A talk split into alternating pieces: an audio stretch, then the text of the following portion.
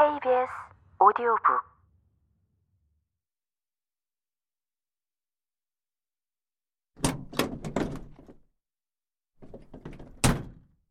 운전사는 천천히 트럭에 올라타면서 남자의 대답을 곰곰이 생각해 보았다.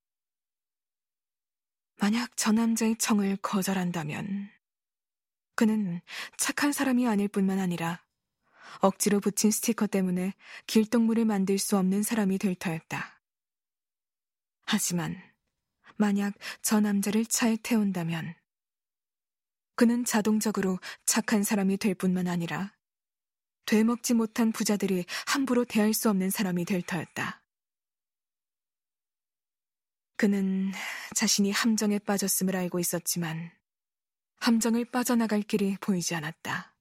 게다가 착한 사람이 되고 싶기도 했다. 그는 다시 식당 쪽을 흘깃 바라보았다.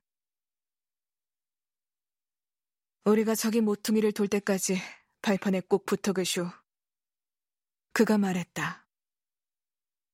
남자는 운전사의 시야를 벗어나 털썩 주저앉으며 문손잡이에 매달렸다.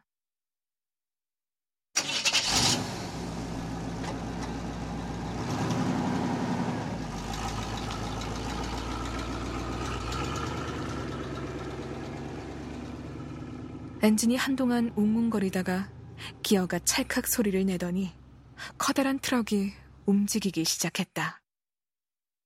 1단, 2단, 3단을 거쳐 높게 휭 하는 소리를 내며 속력을 얻은 트럭이 4단으로 올라섰다. 문에 매달려 있는 남자의 몸 아래에서 고속도로가 현기증이 일 정도로 빠르게 휙 지나갔다. 도로가 처음 꺾이는 지점까지의 거리는 1마일이었다. 그 지점에 이르자 트럭이 속도를 늦췄다. 남자는 자리에서 일어나 살짝 문을 열고 안으로 들어가 앉았다.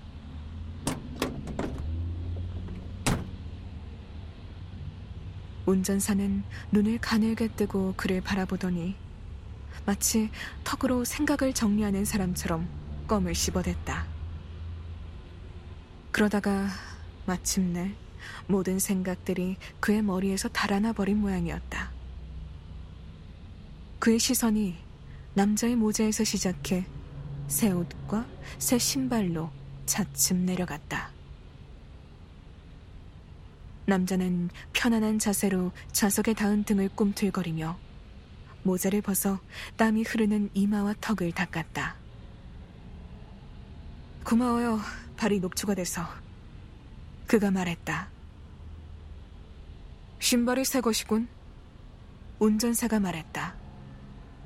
그의 시선처럼 뭔가 비밀스러운 암시가 들어있는 목소리였다. 새 신발을 신고 걸으면 안 되지. 날이 더울 때는. 남자는 먼지가 앉은 노란색 신발을 내려다 보았다. 다른 신발이 없어서요. 다른 게 없으니 이거라도 신어야지 어쩌겠어요. 운전사는 눈을 가늘게 뜬 채 현명하게도 앞을 향해 시선을 돌리고는 트럭의 속도를 조금 올렸다. 멀리 가슈? 아니요. 발만 괜찮았다면 걸어갔을 거예요. 운전사는 마치 상대가 눈치채지 못하게 신문을 하는 것처럼 질문을 던지고 있었다. 질문을 던지면서 그물을 펼쳐 덫을 놓으려고 하는 것 같았다. 일자리를 찾고 있어? 그가 물었다. 아니요. 아버지한테 땅이 좀 있어요. 40에이커. 아버진 소작인이지만 우리가 거기서 산 지는 오래됐죠.